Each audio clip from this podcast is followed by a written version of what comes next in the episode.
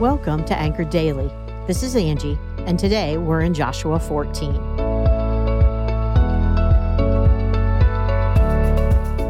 Hello, friends. Let's start today with an interesting tidbit about myself that you might not even believe. I played in the school band from grades 5th through 12th. And guess what instrument I played? Nope, not the drums, not the trumpet, not a French horn. I played the flute. Say what? I know, given my personality, you are probably surprised to find that I picked such a delicate instrument and not something more mm, robust. I loved the complexity of the flute. Plus, added bonus, the small case fit into my white wicker basket on the front of my banana seat bicycle during trips to summer band practice. No heavy case lugging for me. And besides, we all know that woodwinds kick brass. High school band was the best, though I never went to band camp.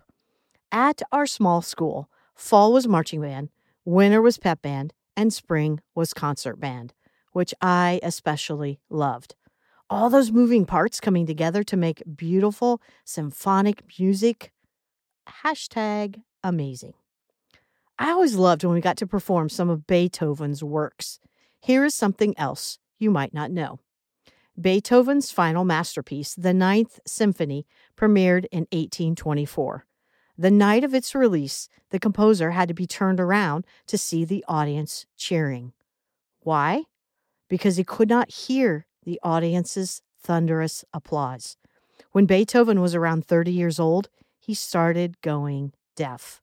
By the time he was 45, he was totally deaf and unable to converse unless he passed written notes back and forth to his colleagues, friends, and family. Even though he could no longer hear well enough to play the piano, Beethoven composed some of his best music after he was deaf, including Ode to Joy, as part of the Ninth Symphony. When obstacles and challenges got in the way, Beethoven didn't get frustrated or give up. What the world would have missed had he done so.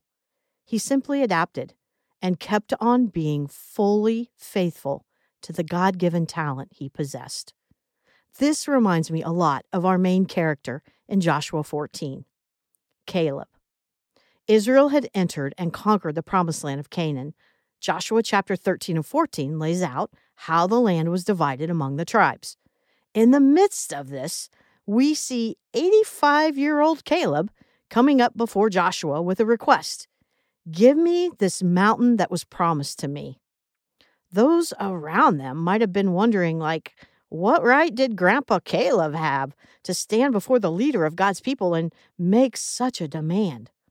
Well, we have to go all the way back to Numbers 10 to really get an idea of who Caleb was and why he had the right to make this request of Joshua. You know the story. The Israelites were standing at the border of the Promised Land, the land which God had promised to Abraham and his descendants. But before they could enter there, God instructed them to send 12 men ahead to spy out the land. Only two spies returned full of faith. Our characters from today. Caleb, and Joshua. To them, God was greater than the biggest problems. Caleb did not hide the fact that Canaan had giants and fortified cities. He did not minimize potential problems. Instead, he magnified a great big God. As a result of Caleb's faithfulness, he was promised that he would live long enough to someday inherit the territory that he had explored near Hebron. God then declared the nation of Israel would wander in the wilderness for 40 years until everyone in the nation of Israel over the age of 20 had died. Yahweh then makes a startling statement in Numbers 14, verse 24. But my servant Caleb, because he has a different spirit and has followed me fully, I will bring him into the land into which he went, and his descendants shall possess it. Of adults over age 20, only Joshua and Caleb were spared and entered the promised land. Caleb was a man of faith who waited 45 years for God's promise to be fulfilled. In that time of waiting and wandering, his dedication to God was complete, unwavering, unending.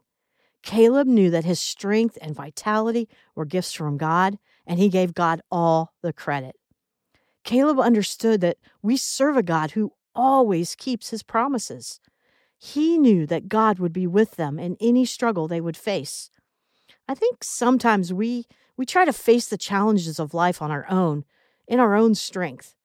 Caleb reminds us that God is looking for people who will place their trust in him completely.